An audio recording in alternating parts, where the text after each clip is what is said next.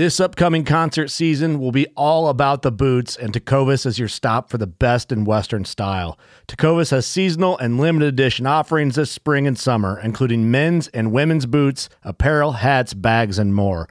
All Tecovas boots are made by hand in a time honored tradition with timeless styles that are always on trend. And Tecovas has first wear comfort with little to no break in period. It's hard to find this level of comfort paired with this level of style.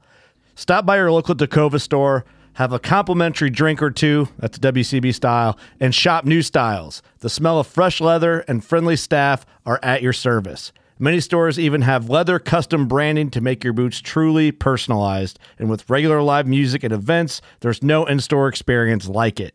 If you can't make it into a store, just visit tecovas.com. That's T E C O V A S.com. They offer free shipping on all boots, as well as free returns and exchanges, and ship right to your door. Go to tecovas.com and find your new favorite pair of boots today. Fishing like a local isn't just about catching fish. It's about connecting with the environment and the people who call it home. It's about hearing the stories and traditions that have been passed down for generations and sharing unforgettable moments with the people you meet along the way. Fishing like a local is having an experience that stays with you forever. And with Fishing Booker, you can experience it too, no matter where you are. Discover your next adventure on Fishing Booker. Mobile hunters, our buddies over at Tethered, are always innovating to keep us more mobile and in the game when it counts. From the Tethered One Sticks, the Fast Pack, to the Lockdown Saddle, Tethered is always designing to increase comfort and utility while reducing bulk, weight, and fiddle factor of mobile hunting gear. And now they've outdone themselves yet again by creating the carbon fiber forged Predator CFX platform, the latest fully featured mobile saddle platform that raises the bar for what's possible in mobile hunting gear. Whether you're new to saddle hunting or an old tree climbing veteran, go to tetherednation.com for all your saddle hunting gear.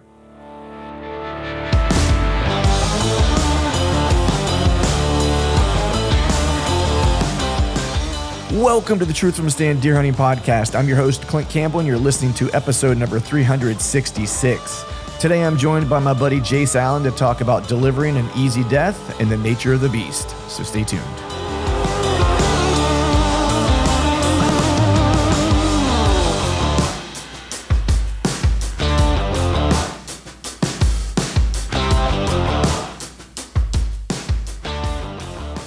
All right, all right, all right. What is up, everyone? Happy Wednesday to you. Hope you're doing well. Hope you are feeling fine. The uh, close of the Pennsylvania gun season has is upon us. So the um, I guess the big push of the season is kind of over. If you're still holding the tag, um, there's still some good hunting out there to be had. Uh, can get in some instances it gets maybe a little bit easier. Some instances, depending on what you have access to, can be um, can be a little a little tougher, you know, especially if you don't have any if you don't have really good destination food. Not that it can't be done, um, but you know, those destination food sources certainly make it a uh, it a little easier. I'm to actually plan to head out and actually not pull cameras, but probably check cameras. I really didn't check cameras this year. I think I checked them. I checked them once up in the North Piece on one of the on one of the hunts that I did up there in, in October. Um, so really, I don't know, you know, what inventory might be around and how deer are using, you know, different areas. And so it's really going to be kind of a nice, you know, learning opportunity for me just to kind of see what we have on um, on camera. I'm hoping to maybe get out next weekend, fingers crossed, to kind of do a uh, a camera pull. And I did place some cameras in some new areas, so kind of stoked, um, kind of stoked to kind of see what's on that because I've kind of I've kind of shied away from checking them so much during the season. I don't check them a lot, but I would often kind of use them as, um, you know, for intel, like in in the moment. And I feel like that had hadn't served me really well, and especially whenever I have a bunch of data on an, on an area, um, and then I kind of know what's happening for like past three years or whatever, and I have a really good plan, and then I get you know a couple pieces of information in, in a given week, and then it kind of throws the plan that I kind of laid based on a, a mountain of evidence, if you will.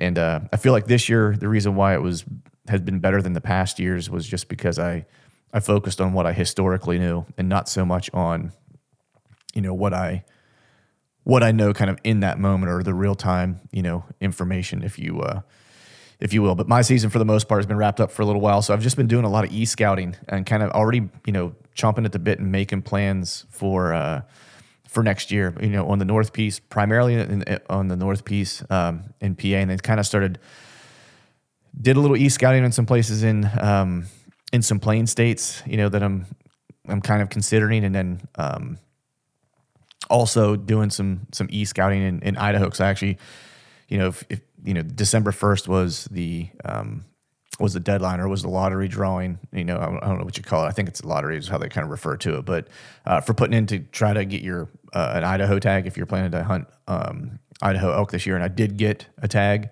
Uh, so I'll be headed out there in September with my buddy Wilson.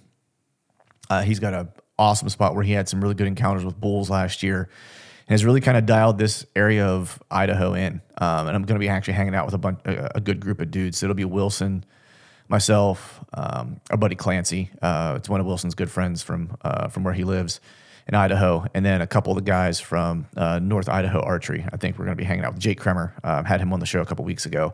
Um, we'll be hanging out with him as well. We're going to have a little camp. Got a killer spot that Wilson kind of I won't say stumbled into. The dude, the dude works hard and finds areas, and so he's got a really good spot. He had some really good action this year, and so that's where we'll be headed. I think the only kind of thing we have to figure out right now is just really when I'm going to kind of land in country, if you will. Because last time I went out, I guess you know, two years ago, um, or not this past season, but the season prior, I probably got there a little early. You know, was out there for the opener of the uh, archery elk.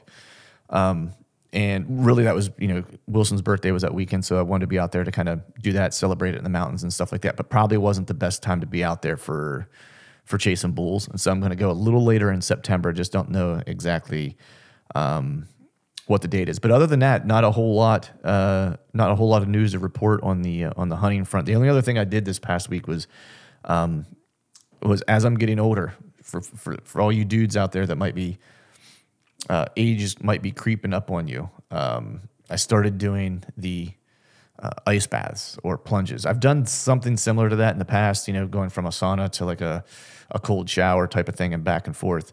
Um, I've done those in the past and, and, had liked them, but I hadn't really taken the full on uh, plunge, no, no pun intended, um, and have added that to the repertoire. And so far, so good. Uh, I dig it. Uh, I feel good after I do it. Uh, it seems to be helping with recovery from workouts or jujitsu or or whatever. Even if you have hard hunts and you're sore or whatever the case is, or maybe you just, you know, as we all do, start getting a little older. Uh, things don't work quite the way you would like them to always. Um, this just seems to be a, a nice way to kind of snap things back into uh, back into shape. So, with that, we're gonna go ahead and just jump into today's show. Um, have a cool show for you guys today. Got my good buddy Jace Allen on. He's been on a couple times. You guys know him. You love him he's one of the group, one of the dudes as part of the the group of guys that I kind of refer to as the uh, the Missouri the Missouri Three or the Missouri Killers uh, that I have on. Um, and Jace is just one of those dudes, man, that is a, a consummate woodsman. He's constantly learning and striving to be, um, you know, better in the better in the deer woods. And just the one thing that always kind of struck me about him, you know, early on when he and I met, was just his, you know, insatiable kind of quest for whitetail knowledge, no matter where it comes from. And in some of the success that he's had, you, you, you maybe think that he would rest on his laurels a little bit, but he doesn't. And he's always kind of looking for ways to get better and extend into parts of the season that maybe haven't been as good for him as they've been in the past. You know, he admittedly, you know, has kind of mentioned, you know, November has not been his best kind of time frame. He's probably a better early and late season hunter. Um, and that's probably very opposite for a lot of you that are listening, right? And me included, where it's like I always feel like the rut, you know, that November timeframe, just when they get a little bit more visible, um, I, I, tend to have more success. Um, you know, uh, typically speaking, and that's probably that's probably the case for a lot of guys. Um, but Jace is kind of the opposite, and so you know he's really been kind of diving into, um, you know, sharpening his his knives, if you will, for that November timeframe. And so th- at the time that we recorded this, he was getting ready to head to Illinois, and he still had his second um, Missouri tag to fill. Uh, we talk about the buck that he killed uh, early uh, in the earlier part of the season in Missouri, um, which you know kind of really didn't go the way he wanted it to go. And we spent a lot of time talking about that, and you know, and his um, his how he feels his obligation to give these these critters that we chase a uh, an easy death, and how things might have went sideways for him, and you know ultimately he he rebounded and and, and found success, but it really all you know wasn't the way that he that he wanted it to to kind of end.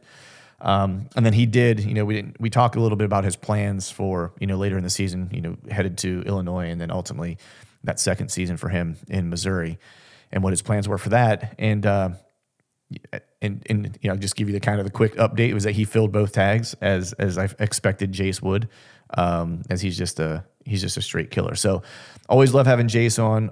Killer conversation. I really dug it. I hope you guys dig it as much as I did. And as always, thank you all for listening.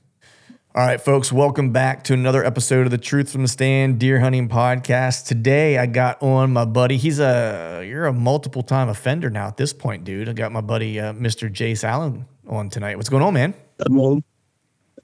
Oh, not a whole lot. Just uh, rolled into my hometown, getting ready for Thanksgiving here. Um, hoping to get a couple deer on the ground while I'm here on this Thanksgiving break. But uh, yeah, I appreciate you having me on again. Yeah, man, you're becoming a regular, dude. I always just like to talk to you, man. It's like uh, we always we'll text every now and then. We were chatting last week, just like on the phone, and like it's just always fun chopping it up with you, you know, talking deer hunting. But before we got started uh, recording, we were talking about hunting with a traditional bow, and uh, and you were saying because I was saying to you, I was like, yeah, it's we were talking about shoulder injuries and just injuries in general. And I was like, yeah, I was like, maybe I've been considering, you know, picking up a traditional bow because maybe it'll be a little easier on my shoulder. Maybe I'll be able to shoot it more often. Um, and I was like, it's something I'd really like to do is like use that and killing on the ground in, in open country with a traditional bow. And you were like, just be ready for some heartbreak, you know, because you did it for like five seasons. And then you were kind of talking about like, you know, what you went through and and, and things like that, like as far as like missing deer. And you were like, goodness, like I cannot hit, you know, anything you know, at this point.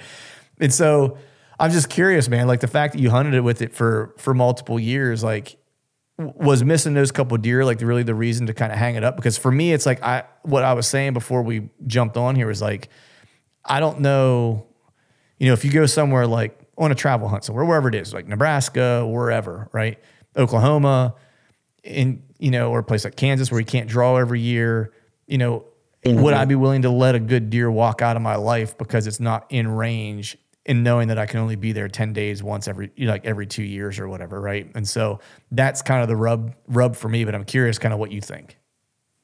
Right. Man, that's a it's it's a hard decision to to make. I think maybe not everybody gets to that point to where they, you know, want to go after one with a recurve, you know, at some point in their life, but you know, a lot of a lot of people do. And you know, I was I was no different um, into that. I grew up, you know, I hunted with a compound, and uh, you know, I had a lot of a lot of success, um, you know, with that compound. You know, I didn't really um, fail a whole lot, and uh, you know, I was, you know, having good success with it, and all of a sudden, I'm just like, you know what? I just, you know, I want to pick up a recurve. And uh, I'm like, you know, this is this is gonna be, you know, this is gonna be great. Um, I go out and you know this was like the first week. I mean, I just picked up a recurve. It's October the 5th. Uh, it's kind of cloudy. It's windy. Uh, it's got that late October feel to it. I have a grunt call in my hand. And um, I grunt in like this, you know, 140 inch eight pointer to 13 yards, and I sail an arrow right over his back. and uh, I'm just like, I'm just like, well, now you know, I really have to, um, yeah, I really got to double down and and you know make this happen.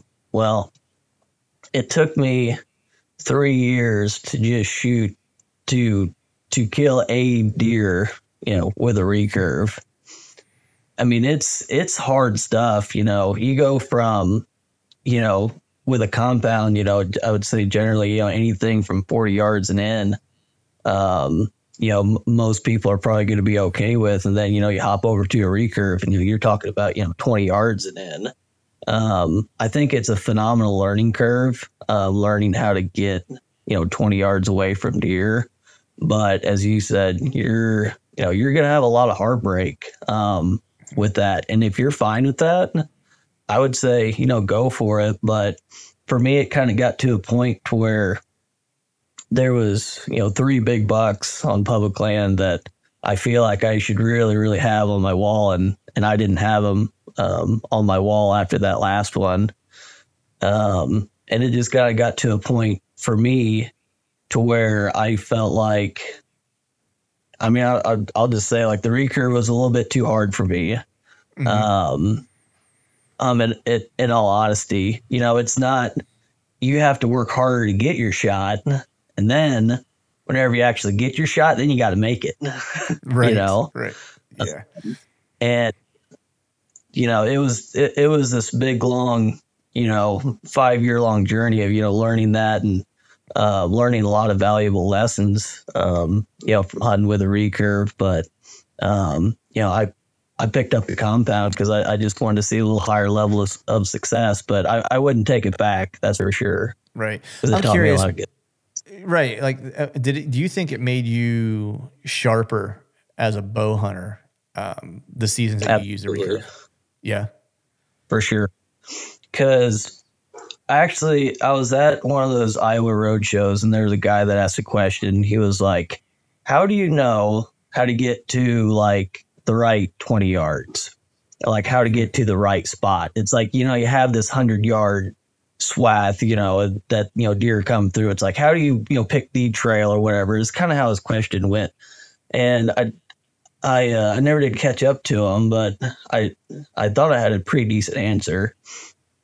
If you have a weapon that, let's say, you know, lip, you know, let's say you have a gun in your hands, um, you know, you can sit probably anywhere in there and you can, you know, kill whatever deer comes through there.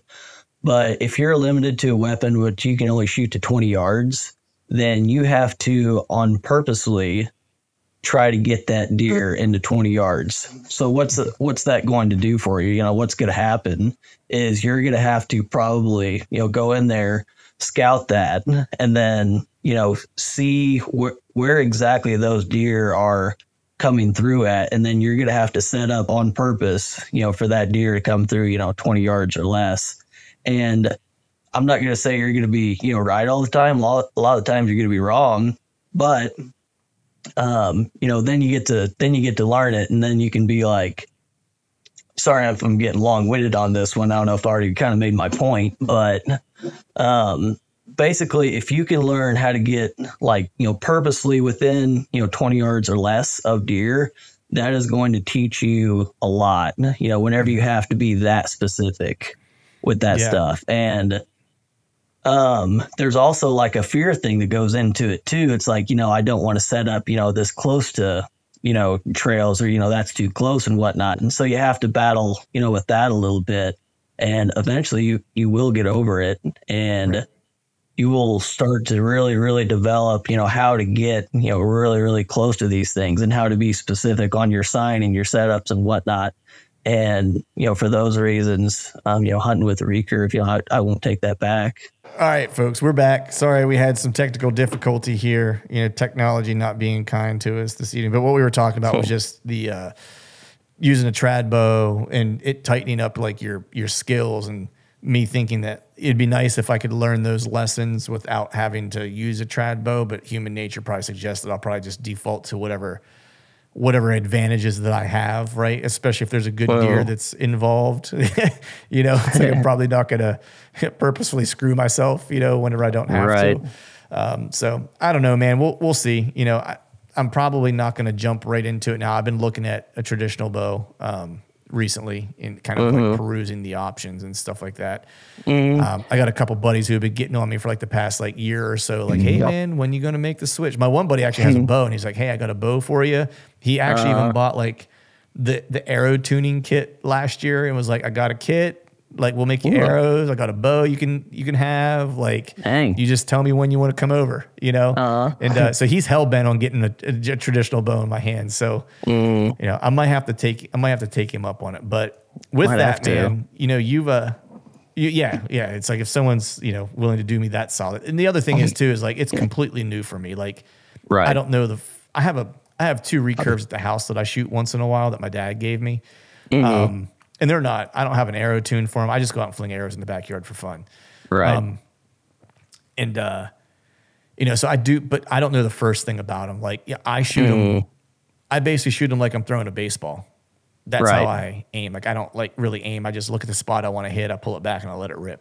That's how my Oh. dad taught me how to shoot it. So i don't know. Is that how you shot or how did you shoot So I no, I shot that way, which is you know an instinctive form of shooting. You know, there there's quite a few ways to to shoot a recurve. I just went for the instinctive one. Um, I tell you what, about the hardest lesson that I had whenever I was shooting that way is whenever I started shooting a recurve, I was shooting a 500 grain arrow, and um, I was shooting everything like right at the top of their back or high. And then like the next air or the next year, like or actually a couple years later, I went to it was like a 620 grain arrow or something. And the two deer that I actually killed with a recurve, I killed with that arrow. And I hit them, mm-hmm. you know, perfect, just torched them. And all of a sudden, I started getting to this heavy arrow stuff, and I ended up with an 818 grain arrow, and I started, you know, shooting everything low. So what I found out with my um, instinctive journey is that there's like a certain trajectory, just like you're throwing a baseball. You know, there's a certain trajectory that you know your brain has in mind, or at least in my mind, anyways. And I actually had to find an arrow weight that matched that, but it's like unless I shot at deer, it was hard. It's hard for me to recreate that on a range. Um, Does that make sense? Yeah, no, no, it, to- it totally makes sense. I get what I get what you're saying. Like you have you have where you think it should land, and like if the things don't match up for you, it's like it's it's a no go. Right. Yeah. Now, you know, some people like they shoot point on or string walking and whatnot. I guess that's ways to get away from that. But just for, I guess, my style of shooting a recurve, um, it, it took me a long time to actually find what matched me in that regard. And I've had like, and I've had my buddy on from the push. You know, they those guys are all traditional. You know, and he kind of explained to me like the different. And some of the stuff just seemed like I was like, man, it seems like a lot of math, a lot of Yeah. figuring. You know what I mean? Like, like I was just like, I don't know that I could. I'm sure once you do it enough, it just becomes second nature. But I was like, I don't know that I would get it like quickly enough. Right. Um, Well, Three Rivers and I- Archery. dot sorry, I, I was gonna No, say ahead. uh, Three Rivers Archery.com. They have a arrow uh, spine calculator. Um, play around with it, and you'll understand like arrow spines and you know something about the you know the archer's paradox. Uh, it, it makes life Mm-hmm. really simple whenever it comes to all that math stuff. As far as matching up your bow to an arrow, that's actually going to be the correct spine. Right. Okay. Interesting. Anyway, we didn't we didn't jump on here to talk about traditional archery necessarily. It was just what you and I started talking about before we even started recording. And I'm always kind of fascinated with guys that have used traditional equipment in the past. Um, you know, to pick their brain a little bit because it's something I've been kind of like kicking around. But what we're going to talk about now is just basically what you've been having go. You know, what, what's been going on with with Jace since like basically September, right? And I always I always enjoy following along with you, man. Because just gonna be honest, man, like you are. I always kind of refer to you in in Austin and um, and Hunter as like the Missouri three.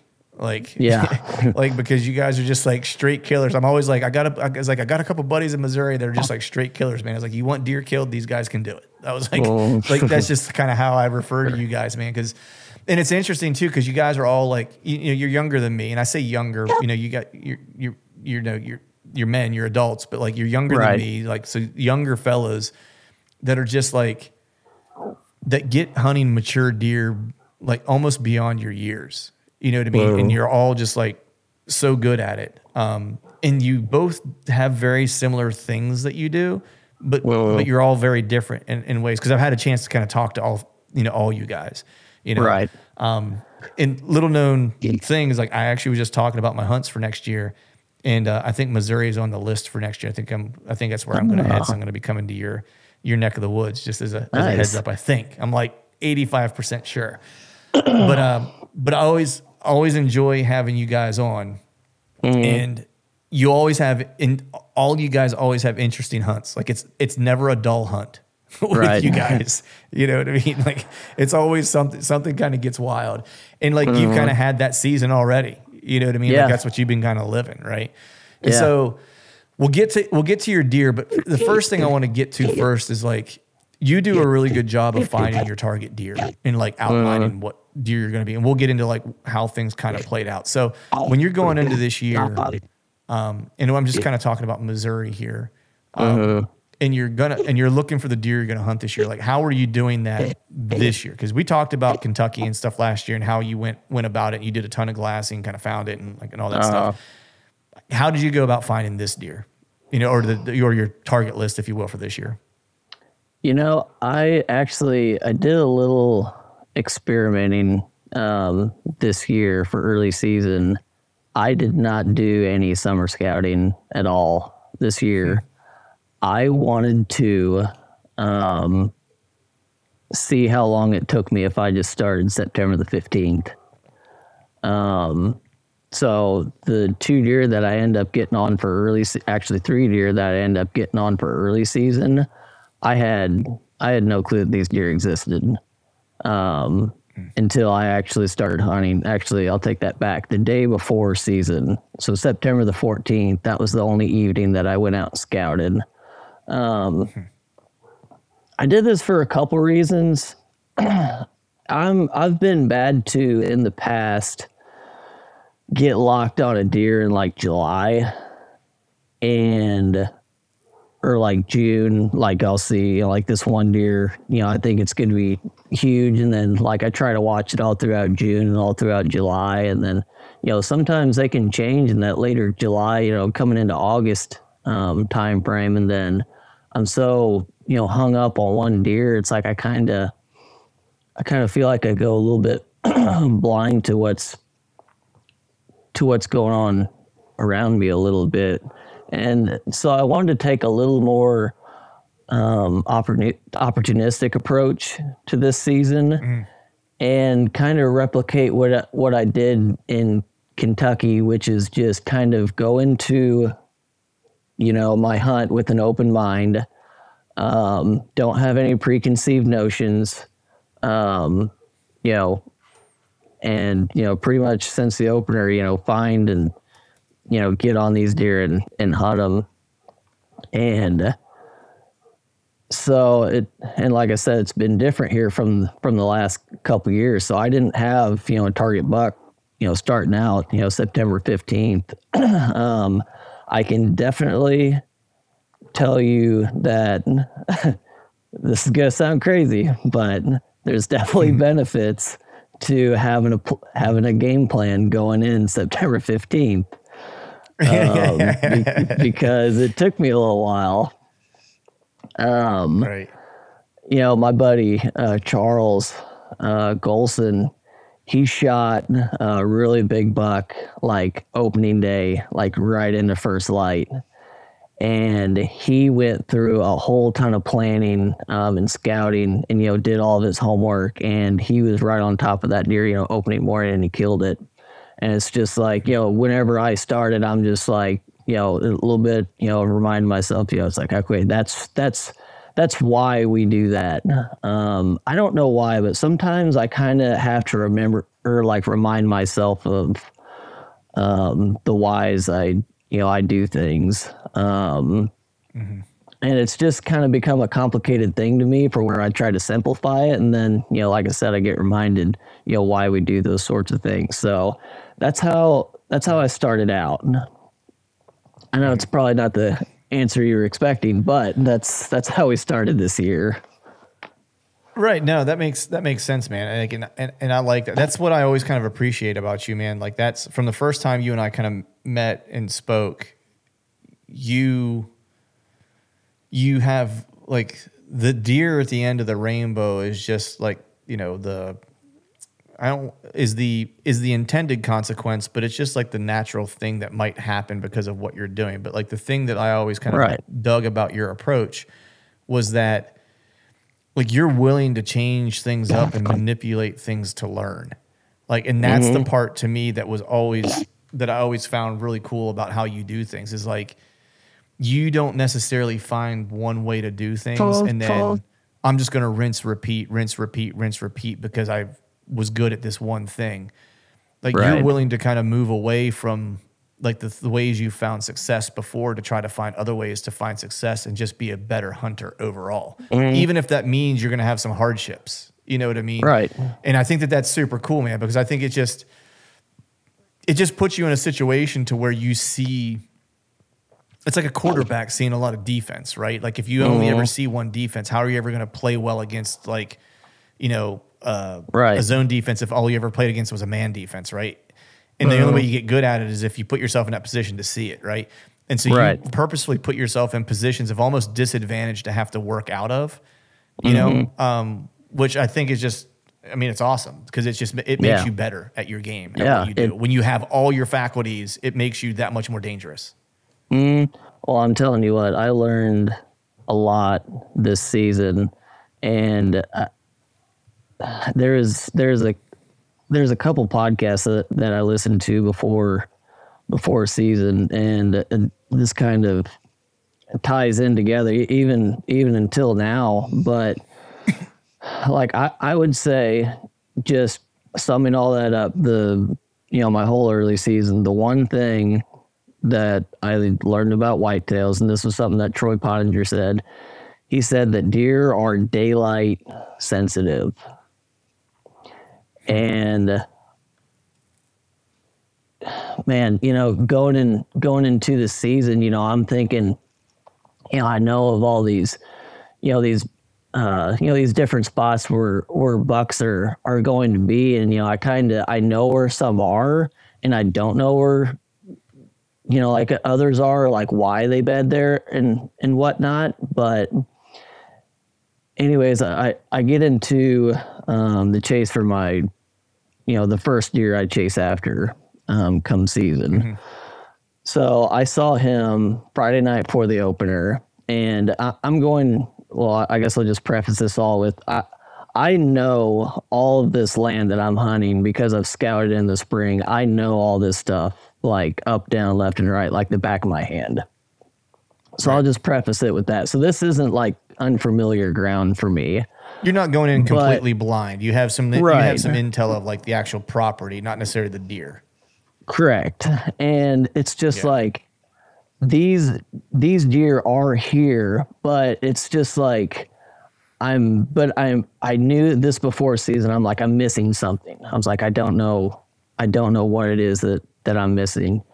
And so I started my hunt for this for this first deer and it was somewhere between 100 and no, probably a little above 140 inch eight pointer um, really framing deer. I like the look of them.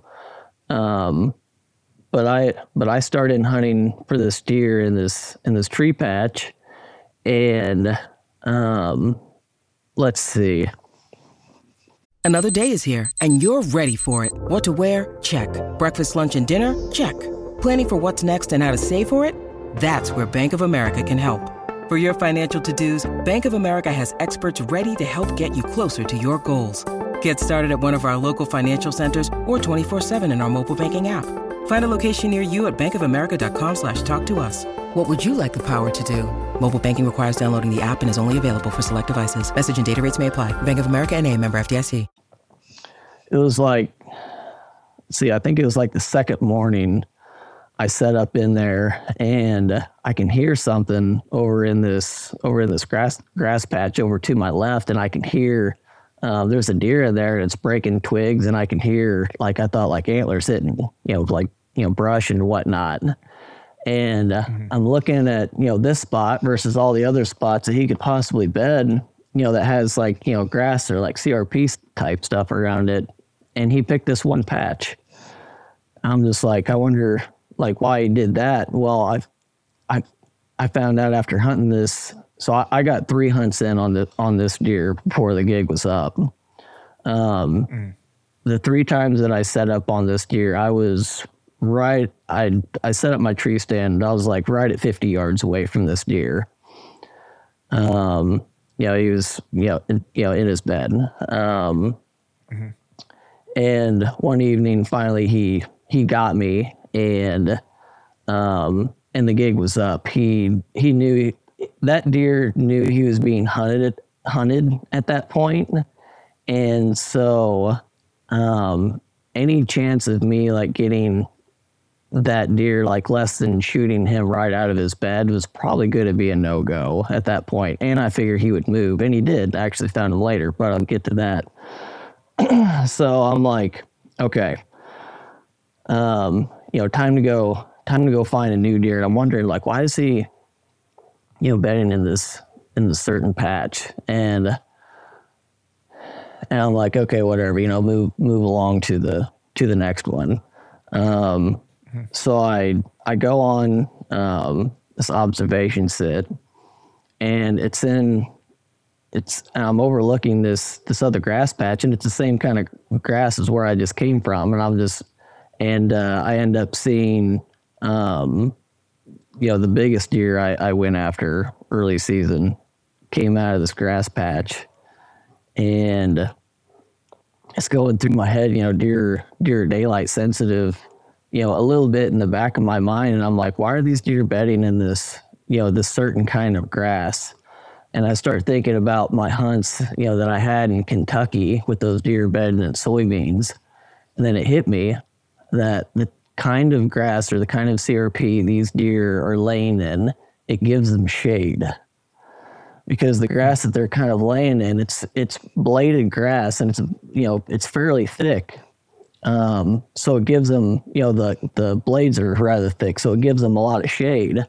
And then all of a sudden, whenever that hit me, and I remember Troy Ponder saying, you know, deer daylight sensitive, because of I know this property like the back of my hand. All of a sudden, like all these new places just popped up in my mind for where I could, you know, go potentially find a deer, because you know, of that thing that, you know, Troy said, deer daylight sensitive, all of a sudden, you know, I know what kind of CRP to go look to go look in. Um, hmm. you know, for uh, for other deer, you know, it's a it's a pattern that's, you know, that's uh, that's repeatable. Repeat. And, you know, it, it also right. gives me something, you know, to cross off the list. Like if there's a certain CRP patch and it's not the right kind or it doesn't provide shade, you know, that's not going to be, you know, the kind that, you know, I'm looking for, especially whenever it's like 90 degrees out. And, you know, these deer are looking for, um, you know, really cool places. Um, I started noticing the same thing other places, um, like in some more wooded environments um, that I was hunting. I heard uh, Joe Elsinger, he was talking about, um, you know, deer having like hot weather beds, you know, versus, you know, cooler weather hmm. beds and I think it all still had to do with shade. Um, mm-hmm. So, it like at at that point, it it like really like opened up my eyes to, you know, why deer you know why these deer are bedding where they bed not just that they bed there and that's the end of the story now i have the why behind it and like that's the kind of stuff that i'm seeking you know that's that's what i'm looking for that's that's right. the kind of information that i can take with me to other states and you know replicate yeah. the same thing right like do you feel like um if you wouldn't have taken that approach this year of you know, just kind of starting from the beginning of the season as opposed to finding uh-huh. a deer in the summer. Do you uh-huh. feel like you would have came to the same conclusion, or do you think that you wouldn't have seen that, or you wouldn't have recognized that pattern? I, I don't I don't think I would have recognized that pattern because, um, hmm. like at that at that point, I'm just worried about what where that deer is and what he's and the what he's doing, and the why is kind of go out the window because I don't really think about like you know those whys whenever I'm whenever I'm like you know they're hunting that deer at, at that point. Um, you know it's all about mm-hmm. you know like him exactly where he's at, and then you know what I, I guess what he's doing, and you know mm-hmm. without the whys associated with it. Um, right. And that why is that, what will is what will ultimately let you kill other deer. at this point mm-hmm. now, right? It's like yeah. getting the, and that's crazy. Right. Like just that, like it, understanding the yeah. type of grass they want to be in. Like that's pretty yeah. granular. You know what I mean? Like most people would just kind of probably stop at, um, CRP. They're seeking shade. Right. right. Yeah. CRP or they're seeking shade, right? Like not paying attention necessarily to like the grass type and then going, oh, where does this grass live on other in other areas in this piece? You know what I mean? Like Right. Probably there too, right? Like Right. that's like that's a level of detail that that just like unlocks the the early season mystery in a lot of ways. Right. At least on that piece, you could presume. Well, I, I tell you what happened also is, you know, the pieces that are around me, I, you know, there's a lot of other properties that I've gone, I've gone to and I've done these same things to, you know, I've scoured them, you know, in the springtime, you know, front, you know, uh, you know, all over. And then all of a sudden, you know, whenever I realized that and then, you know, deer seeking, you know, shade and that kind of CRP, all of a sudden I started thinking of, you know, other pieces of public that I've been to with similar CR, CRP patches. And, you know, I went back to mm-hmm. them and those are the places that I've been missing all those freaking years. And I'm just like, it's right here in front of my face. How have I been missing this this whole time? Yeah. and so it's it was just like you know an, another you know level of understanding but um so that was probably one of the coolest things and you know one of the uh one of the most helpful things that that I learned um you know you know just from you know taking that approach um on this season. Um but this this deer I this so this bigger deer I started I started hunting. Um, I started I started hunting him, and I had it. I had him down to probably roughly three or four acres where he spent like all of his time, and it was the biggest, thickest, nastiest, most shady you know CRP patch you could ever imagine. I mean, like the stuff what was time like, of year? What time of year was this? so this was roughly September the twentieth Okay. through the twenty Gotcha. through the twenty fifth, some, somewhere in there. Um, and so I start hunting this deer, and I'm I'm basically like at that point I considered it my job to hunt this deer as aggressively as I can without ever letting letting him know that I'm hunting him is the approach that I took on this deer. And it was actually kind of easy to do here. Every every time that I set up in a tree for this deer, which is probably well, I mean, it was pretty much every day, call it from September the 20th through October the 6th, whenever I end up shooting this other one. So I was in there a lot of days hunting. Um, the I started hunting them, and uh, on this one side that you know worked with the winds that I was having, and like I said, I was setting up within hundred yards of him every time. He just was not coming out of this of this patch, um, especially later on whenever he figured out that he was being hunted, and there was other pressure in this area too. Um, there was one evening where I snuck around the backside of this thing. Um, after the wind had changed, it was like south, south, south, you know, forever. And then, you know, we got it north and it, or maybe it was the other way around or something, but it, it allowed me to go um, to the backside of this. And man, I'm telling you what, I this was really my opportunity at this deer because I found where he was coming out of this patch and making a long, you know, wide circle around to get um, over this bean field. And I followed these trails and these tracks um, and these rubs, a couple rubs that he was leaving all the way back. And I'm looking, and there's like the main patch, and there's like a little side patch, like off to the side. And I'm thinking, like, you know, man, I'm already back in here. Like, this is going to be my opportunity today. Like, it, whenever he leaves this tonight, he's going to go this way and he's going to smell me and he's to know that, you know, I'm hunting him at that point. Um, so I was like, you know, this is it right here. And I'm like, do I set up in this tree? I was like, or do I set up in that one like 30 yards ahead? I was like, uh, I was like, I'm to go 30 yards ahead and set up in that tree. And I walk about 15 yards. I'm walking on top of this log so I don't make any noise. And all of a sudden, like 15 yards away from me in this little side patch, this freaking buck stands up and it's just an eruption of grass, antlers, and you know, brush. Um, you know, his antlers hitting off brush, brush and breaking shit, and I'm just like, oh, oh boy, that was that was really my opportunity at this one. And so I go ahead and I hunt that, and I like hunt it next morning. And while all this is going on, I'm driving in and out of this um, public land every every single day, and I'm seeing where you know pressure is and where pressure isn't.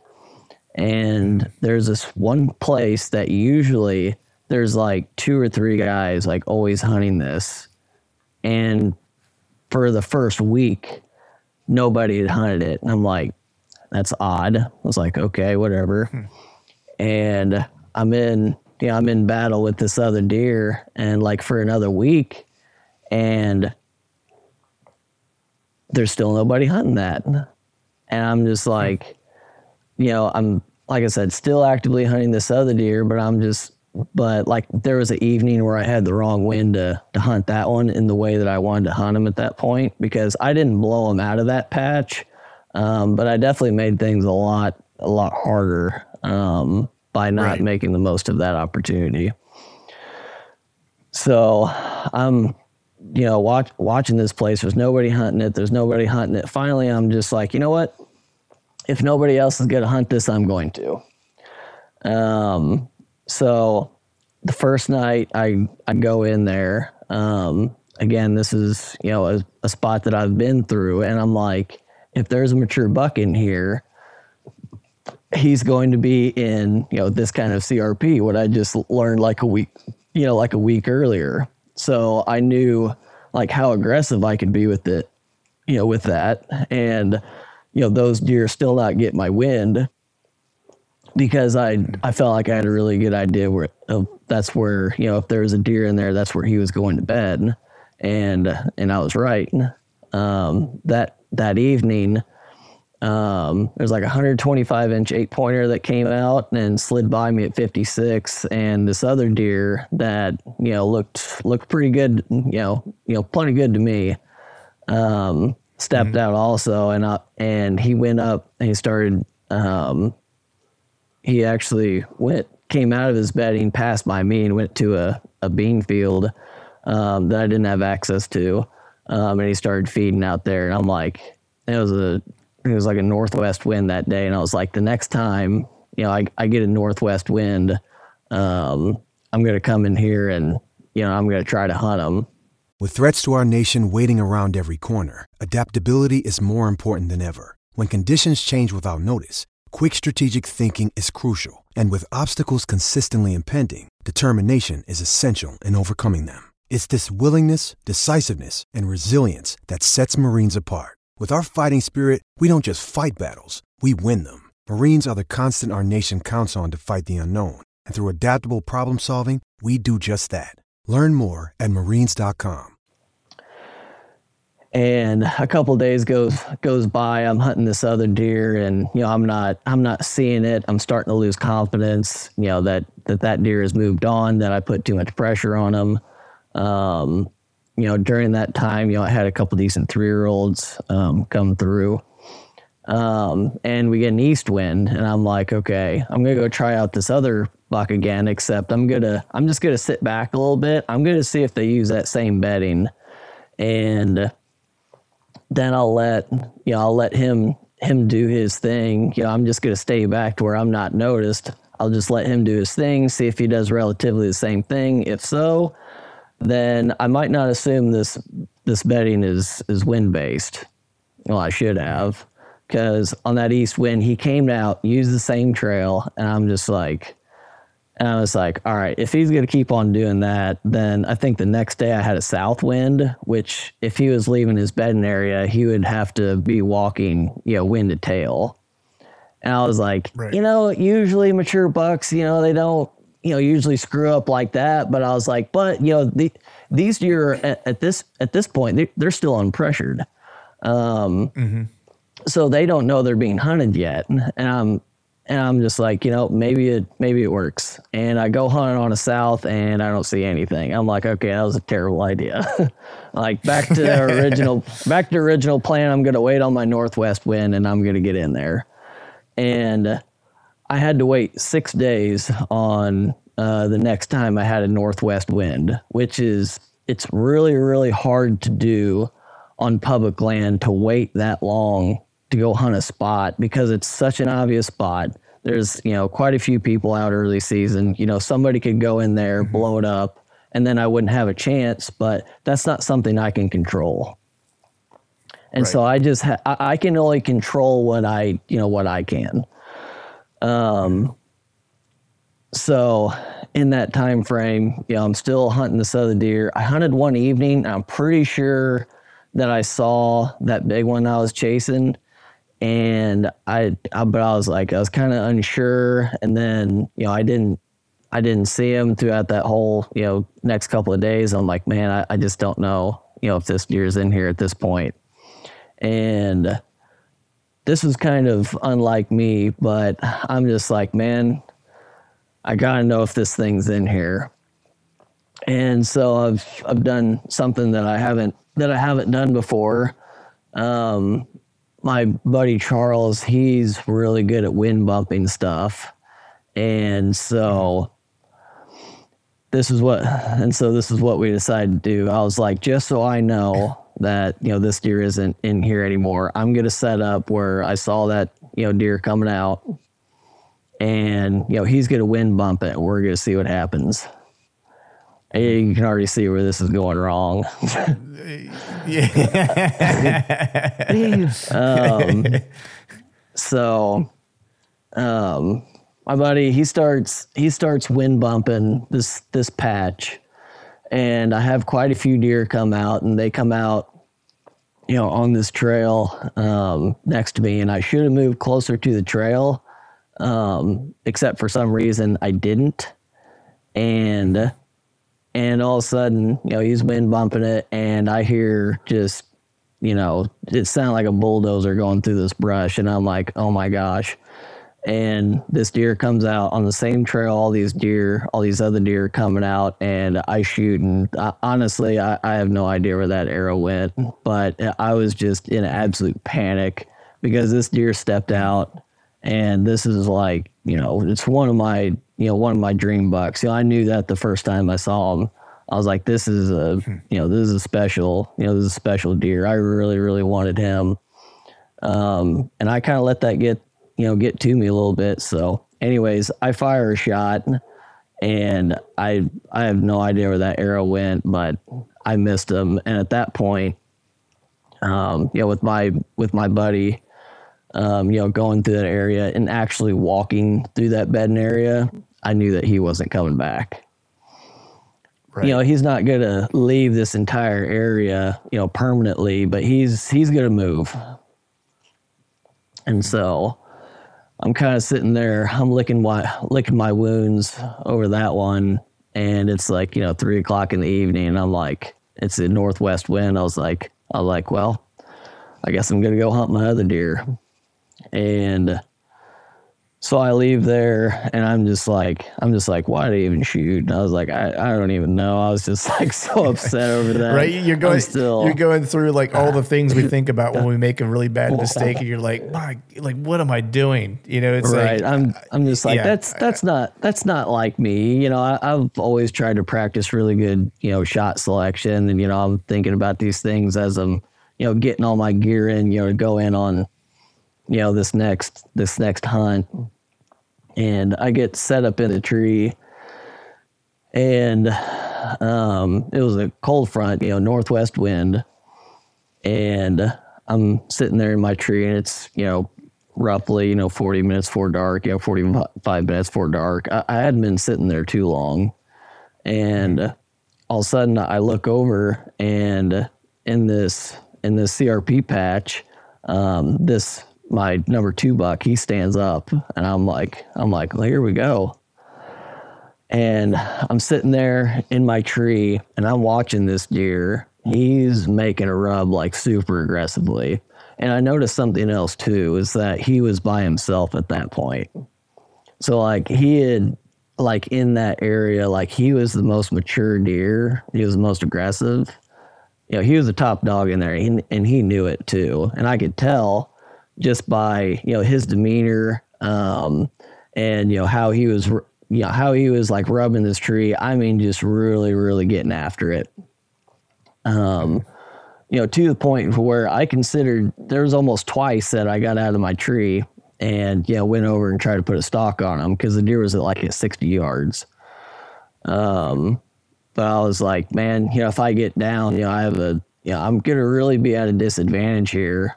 Um, but I knew he wasn't gonna come my way. I knew he was gonna go north, um, you know, towards this bean field.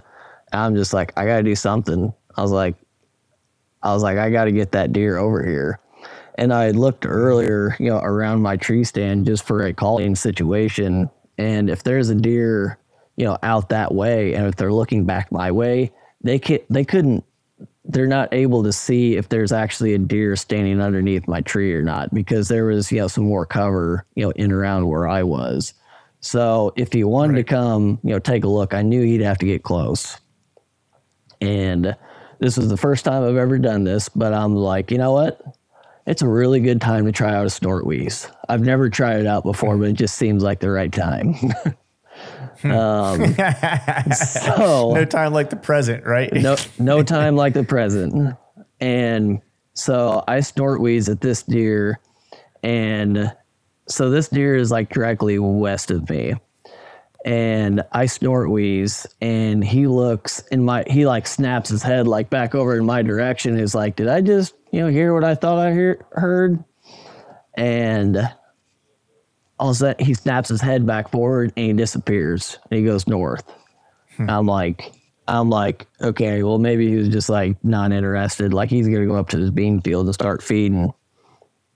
And I'm looking over there, I'm looking over there, and I don't know how the hell this deer snuck around me and got on the other side of me.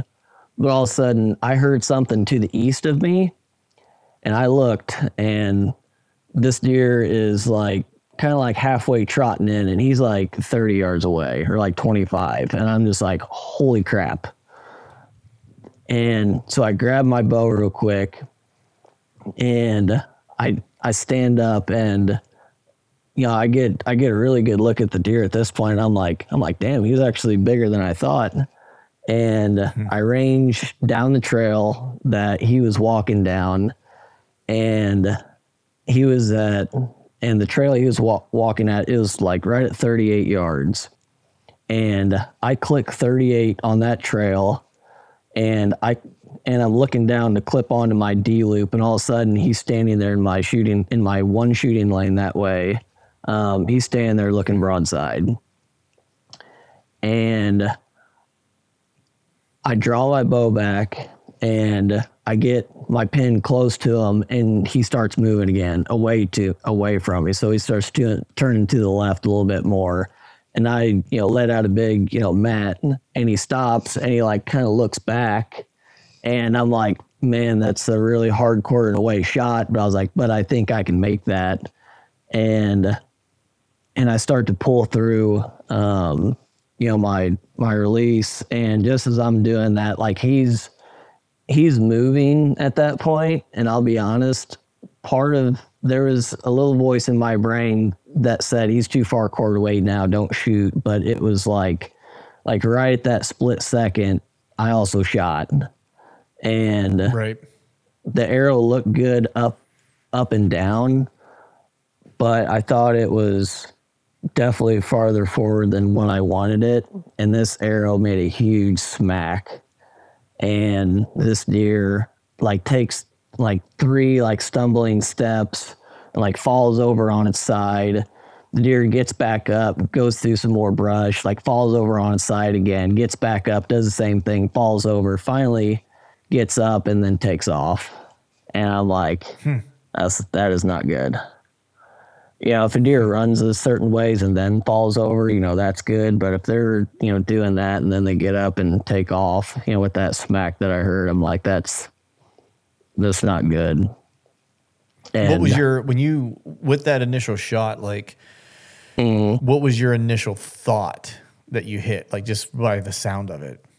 I thought best case scenario was that I got close to that shoulder bone and it stuck up like into um, the ribs, but I thought like best case scenario like one lung because he was quarter Right. quarter away and I was forward.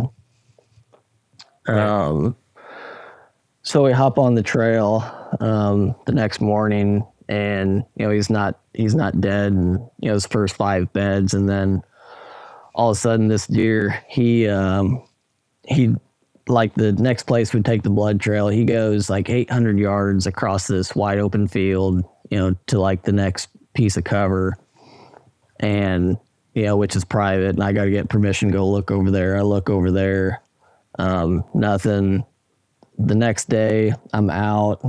You know, at, at this point, I'm not sure if this deer is dead or alive. You know, I got I got people telling me, you know, that deer is alive. You know, he'll be fine. You know, you should go. You know, start hunting another deer. And uh, and I'm just like, you know, I I don't know. You know, I'm gonna do everything I can.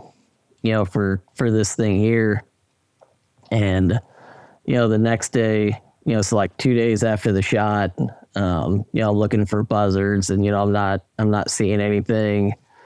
Um, you know, no sign of the deer. At that point, you know, after that day, I checked absolutely everything that I had access to, which was everywhere where I think the deer, you know, could have gone, or at least most of it. And a day, let's see, a, a, the next day comes around, and and I drive out there and you know I don't see any buzzards or anything. I'm just like I I guess this deer is still alive. Well, you just had this podcast with Austin over the wide one, and meanwhile he shot the wide one, and so I'm helping him um, track this deer, and then uh, there was like a new there was a new guy that was coming in to hunt. He pulled up right at the time that I get a text message. Um, so this was four days after the shot. I get a text message that there's been a dead buck found in that general vicinity, and I go over there, and this this new guy that just rolled in, I'm like, I'm like, it, this might be my deer that's dead over here. And then the new guy was like, Oh yeah, is that where I saw like all those buzzards buzzards driving in this morning? And I'm like, you've got to be freaking kidding me. Jeez. and so I go over there, and you know, sure enough, it's it's him. Um, definitely was not a good feeling because that deer just simply died from exposure. Um, I just basically smashed his elbow, and like right the pocket of that um, that elbow right there, and essentially I, I had basically like completely taken his leg off. Um, I, I didn't get to do any sort of you know autopsy to see if that broadhead made it up into the in the chest cavity at all. Um, but you know that deer either you know just died from exposure, died from dehydration or starvation or something. Um, Right. but it was like a uh, it was really slow and painful for him.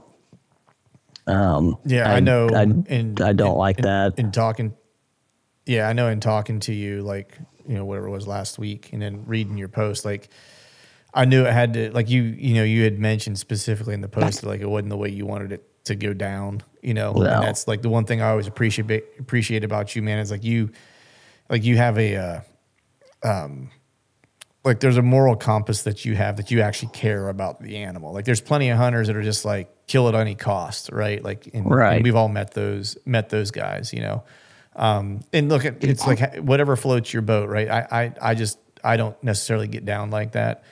And Right. so I was feeling for you, man, because like you know most people will be elated that like, hey, I got my buck, right? And so there's a part of you that's like, yeah, I filled my tag, like you know he's he's dead, I found him, like that's part of the battle is finding him, right? It's like you just want Right. to find him, you know, to put put to just for like get closure on it, right? But there's also like a point, like whenever you're an ethical hunter, you know, and and you care about the the the animal and the resource, like there is a certain way you want to there is a certain way you want to do it, you know, Right. Um, and so I just got a lot of a lot of respect um, for you and and how much time you spend like looking, because a lot of people would have cut bait 12 Yeah, I hours mean, into that and been like, eh, Right. I'm going to go to my next deer. You know what I mean? Right. Yeah.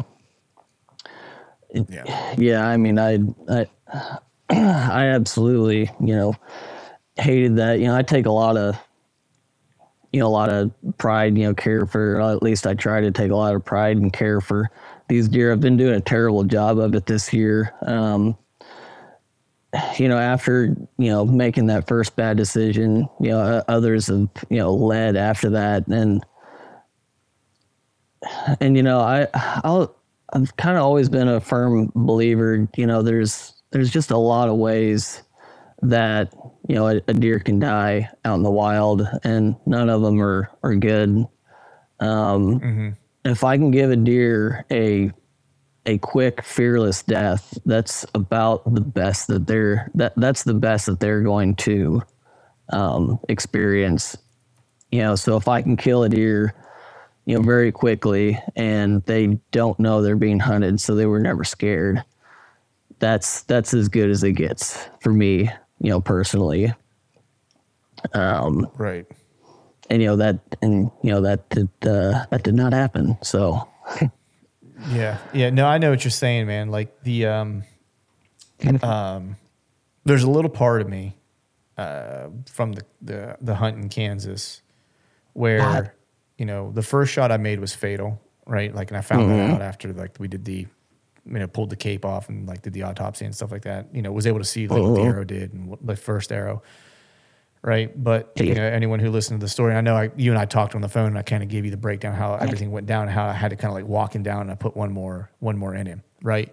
Uh-huh. Like even though I was trying to get that deer, that deer killed, right, there was a part of me that was dying, like while I was trying to kill him because uh-huh. like he knew I was trying to kill him. You know what I mean? Mm-hmm. Like right, he, he knew that I was like he didn't he didn't know the difference between me being a coyote or whatever. He just knows that the thing that's behind me that I can smell that's walking toward me is going to try to kill me. You know, Right.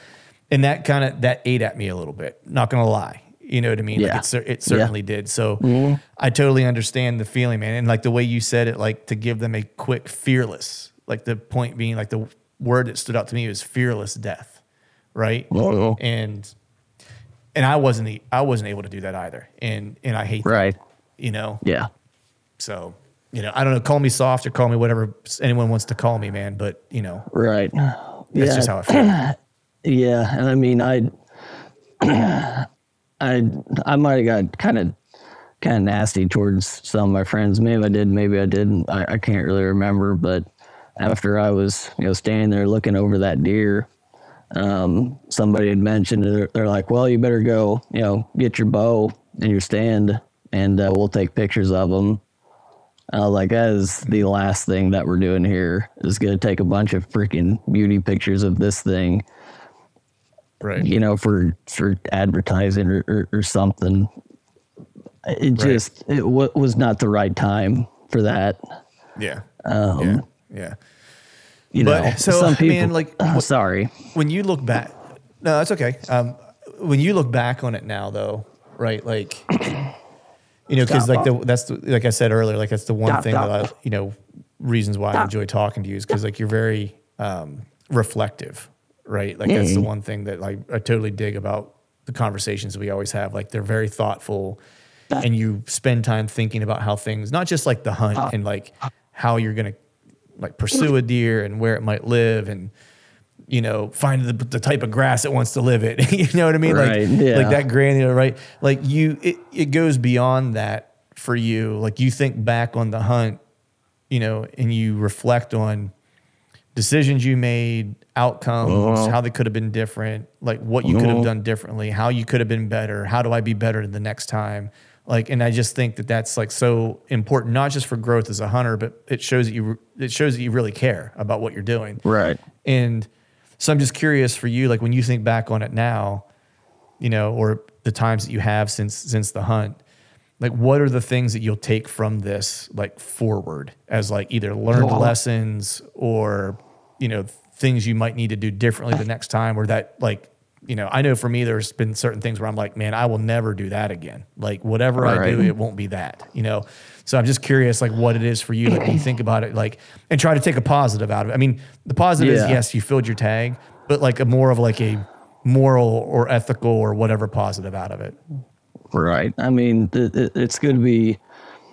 I don't. I don't know why it's like now. I'm going back to lessons that I learned in the beginning of my hunting career that are coming back to visit me. But you know, very specific shot selection is one thing that has made me, you know, very successful. And for some reason, this year, you know, whether it be, you know, you know, pressure, you know, um, you know, external pressure or whatever that is, you know, for some reason I've lost some of that touch and I've gained a little bit of greed, um, you know, in my in my shooting, and you know that can lead to a lot of things. You know, that can lead to, you know, that can lead to you know something you know like target panic. You know, if, if all you're thinking is you know going through your head is you know oh I have to you know shoot before you know this deer gets away you know or it's going to get away you know I have to shoot now you know those aren't ever things that you know made me successful in the past um and it's it's turned into you know some bad decision making um and you know just taking shots that you know I I shouldn't take um you know it you know in the past you know I, I you know I let the deer you know cut its own throat if I don't get a really good shot on that animal then you know I you know generally you know I, I don't take it you know sometimes I I push them you know and, and honestly it's worked out okay for me you know a lot of the times um but for some reason this year I've been pushing a lot of stuff and it has not turned out well. So um, that's something that I'm going to have to, you know, keep in mind moving forward is, you know, I, I've seen it happen to people before where, you know, they have a couple misses and then all of a sudden, you know, they have, you know, those misses turn into more misses. And, and, you know, more, you know, bad decisions. And they just kind of get into this, you know, some people call it a slump, you know, with, with shooting deer. Um, and I, you know, there's not going to be, you know, a slump, you know, happen to me. You know, I'm, you know, like essentially, you know, the, the slump is like up to me, you know, whether it happens, you know, or, or not. It's not just like this thing that, you know, just, just happens, you know, it's your decisions that you make, you know, the plans that you have. Um, you know, you know something as simple as you know practicing you know good shot selection you know what maybe i don't end up with that deer you know maybe i do but you know i i would have avoided you know that deer you know just you know basically you know suffering for four days and that would have made me feel a lot better. So you know those are the things to you know look forward to you know going into um, next year. And, and i mean the remainder of this season also you know because you know we got a lot of Right. season left here. Yeah, yeah. I mean, that's the, uh, you know, I, I know you take it hard, man, but like, you know, I would, I would say, um, you do a great job otherwise, you know, like it's okay to give yourself a little grace, you know, Right. like nine times out of 10, you know, it's like you're, you're doing, you're doing the right thing and, and it happens to all of us. And then in the, in the moment, none of us want to hear that, you know, it's like I hit one in Missouri Right. a couple years ago and lost it, you know, and yeah had plenty of people say to me, you know, hey man, you know that's bow hunting. You and I, and I get it. Like you know, it's ha- it Right. wasn't the first time it ever happened. Actually, that was the first time I ever lost a buck. Like wasn't the first deer I Yeah. had lost, but it was the first time I had lost a buck. And oh you know, and they say you know it happens to everybody, right? And yeah like I get it, you know, but like at the same time, Right. like, that's not something you want to hear in the moment. You know what I mean? You're like, No. like I get it, but like no, like it doesn't make me feel any better right now to know that it's happened to other people. Like, Right. Yeah. Yeah. Yeah. I mean, exactly what you said. You know, sure, it happens to, to other people, but at, at, you know, at the at the end of the day, it's something that is something that was within my control. That you know, and therefore that could have been avoided. Um, right. You know, whether it's just you know the nature of the beast or or not. Right. Yeah. Oh, nature of the beast. That was that was good. I like how that, you turned that, Yeah. that phrase there. I like was like- did, did you do that on purpose, or was that did it just happen? Uh, it just kind of happened a little bit on purpose. You know, you gotta you gotta plug yourself every once in a while, I guess. You Got to do it. Yeah, yeah. I love it, man.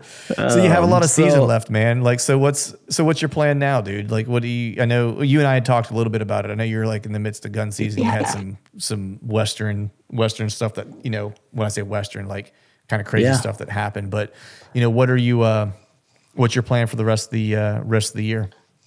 So for the for the rest of the year, um, actually, I have some I have some good days coming up here. Um, so tomorrow's Thanksgiving. Then we have Friday and Saturday, which are or which is the the right wind that I need to go hunt um, a funnel over in Illinois, and this is a Okay. um, this is a Bobby Worthington inspired funnel to the max. Um, I listened to a bunch of his podcasts. Um, you know, whenever he starts talking about, you know, really, really tight funnels, you know, a bunch of trails going through there. Um, I tried, I tried also putting a scrape in there. Um, you know, that was, you know, inspired by Troy Pottinger. That, that's something I've also been getting into this year also. But, um, uh, the scrape didn't do too well because it's just not set up for that kind of uh for that kind of a thing, or maybe it's just the phase here in the last couple weeks. Um, but uh, but I am excited to uh, to go hunt this this funnel. Um, so that's gonna be Friday or Saturday that I'm sitting in there um, all day, and if a deer comes through there, it's gonna be about 20 yards or less. So I should have a really good shot. Nice. So that's, what I have man. to look forward Yeah. to here here in the next you That's- know week or so. Nice. But, and then uh, anything? What's up for Missouri the rest of the uh, the rest of the year? So for Missouri, the rest of the year, um, I still have one tag, and I can talk about it a little bit if you want me to. But I really, really tried to uh, to have that that uh, tag filled already, but that has also not gone well. Um, Yeah. You know, we're still in Yeah. We're uh, we're still in our rut phases. Um, So I'm going to be looking um, to capitalize, you know, something here. You know, hopefully after Illinois, um, I can go back to Missouri and uh, try to find something while our rut's still going on. It, you know, if not, I'll be looking forward um, to late season uh, hunting hunting here in Missouri, um, which is you know going to be trying to find you know deer coming you know back to areas that they were in you know previously you know before rifle season. Um, you know, find deer coming back to food. Um, it's an awesome time of year. I, I'm definitely looking forward to that for sure. Right. Yeah, I always look. I mean, I like late season. Like, I have a love hate relationship with late season. Um, Oh, because usually this is one of the few years that like I'm not still holding at least one tag. You know, that's, Right. That's burning Yeah. a hole in my pocket, right? And then, Uh. um, it and I don't have great food sources around me necessarily Mm-hmm. to kind of play the like the late season food source game. Oh. Um, but I that's the part that I hate about it.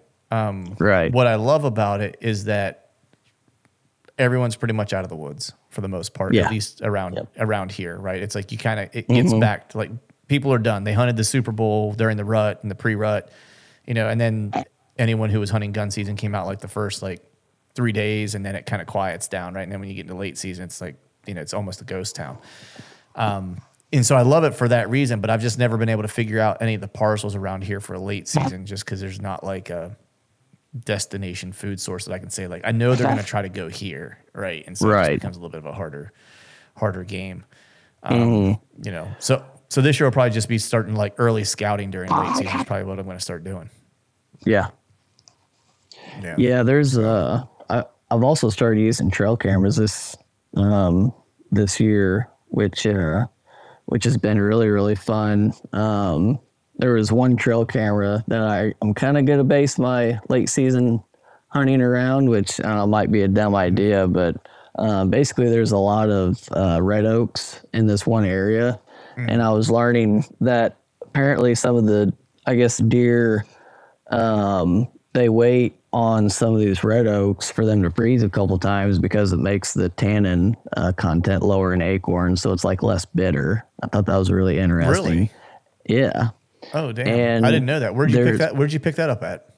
Uh, actually my brother because I was I was asking him him about it because I I I think I think tannin is poisonous to cows. Um and so he actually knows quite a bit quite a bit about that. Um which which was really interesting. Um but it makes sense because there was a lot of red acorns in this area and there we had a ton of deer in there late season. We're like they got to be eating those acorns you know. So I think that's I think that's interesting. So that'll be something that I kind of explore um, in the late season. Also, I'm pretty pretty excited about that.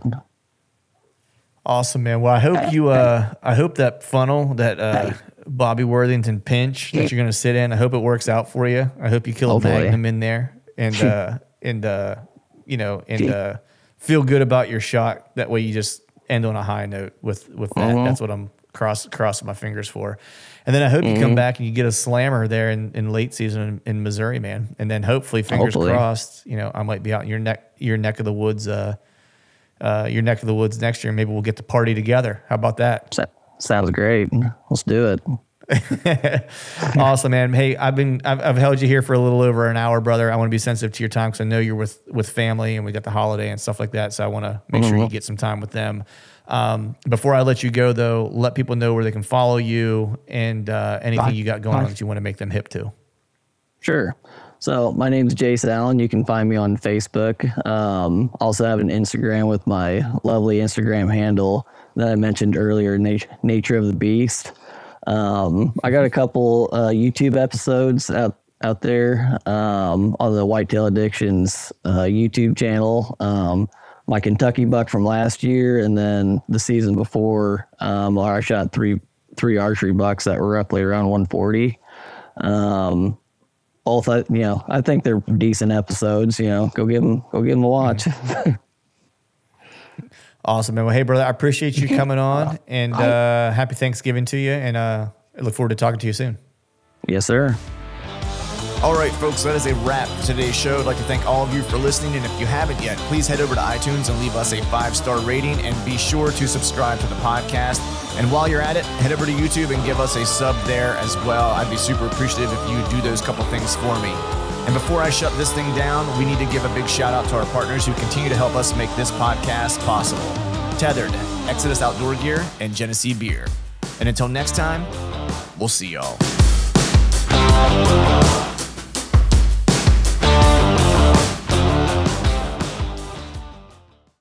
All right, gang. The new Truth merch is in stock at truthfromthestand.com and on YouTube below any of the Truth from the Stand videos. I've got some new hats, beanies, t shirts, long sleeve t shirts, and sweatshirts. There's even a new Do Hard Shit hat for those of us who like to embrace micro dosing adversity. So head to truthfromthestand.com and check out the new gear and use the code TRUTH, T R U T H, and save yourself some cash on the new gear. Spend your Saturdays with life on the water. Join Captain Brandon Simmons for fishing, diving, travel, and so much more. You want to succeed, you want to fish, you want to be one of the greatest. Oh, look at that thing, dude. Oh. Let's see what kind of trouble we can get into today. Don't miss Life on the Water every Saturday night from 7 to 9 p.m. Eastern on Waypoint TV. The destination for outdoor entertainment.